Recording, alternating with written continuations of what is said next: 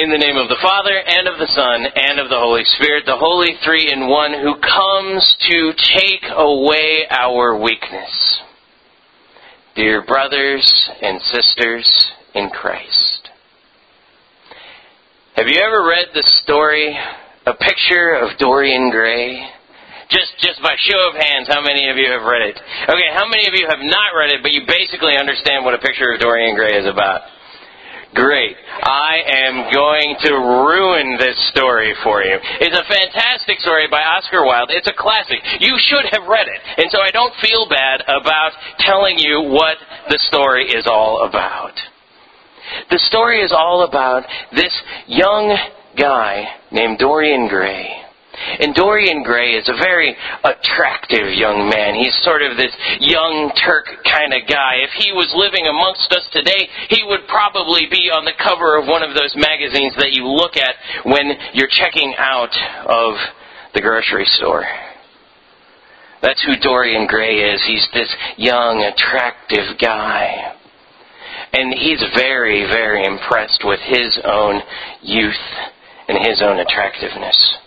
And he places that highest in his life. That is the greatest thing that he owns in his life, is his youth and his attractive looks.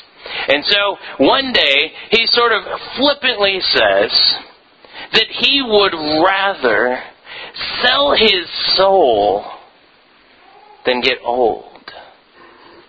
And in this sort of Faustian deal, he ends up making a bit of a deal with the devil. And what happens is he's had this portrait painted of him as a young man. This portrait, maybe it would be better for us to think the cover of maybe Vogue or something else, where he's on the cover of this magazine. Well, and what happens is that every time that he's supposed to age, he doesn't age, but instead the picture ages. And so he gets to live forever being young and attractive, because that was the deal that he had made. But there's one little minor, minor warning that he finds out about. It's that if that picture is ever destroyed, that he then will look like the picture. That the picture will no longer hold his infirmities, his old body, but that that will be transferred to him. Well, in a lot of ways, that's what sin does in our lives. Our lives, we know, should become desolate because of the sins that we do. And in fact, they do become just horrible pictures of what our life should be like. Because of sin, we see all sorts of horrible things that happen to our bodies and the bodies of those who are around us. Because of sin, there's something broken and mutated in this world that causes us to get colds and flus, like many in this congregation are. Probably the people that you don't see this morning that you're used to seeing. Cancer, heart problems, all sorts of other nasty things that we sort of inherently recognize are not supposed to be a part of our lives. Those are there because of sin. That brokenness is there because of sin. Because you sin every day, and because I sin every day, and because the person next to you sins every day. It all sorts of, it, it all gets sort of thrown into this nasty jackpot of death and decay.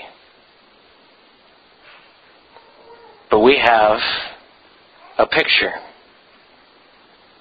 We have a picture who is Jesus. And And we see Jesus working as that picture in today's gospel lesson, as Jesus goes throughout the towns of Galilee and is preaching the good news that He has come into the world.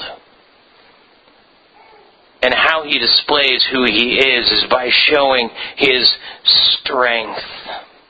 And that strength is shown particularly to those people in these sort of almost magical acts, where He takes people and He casts a demon out of them.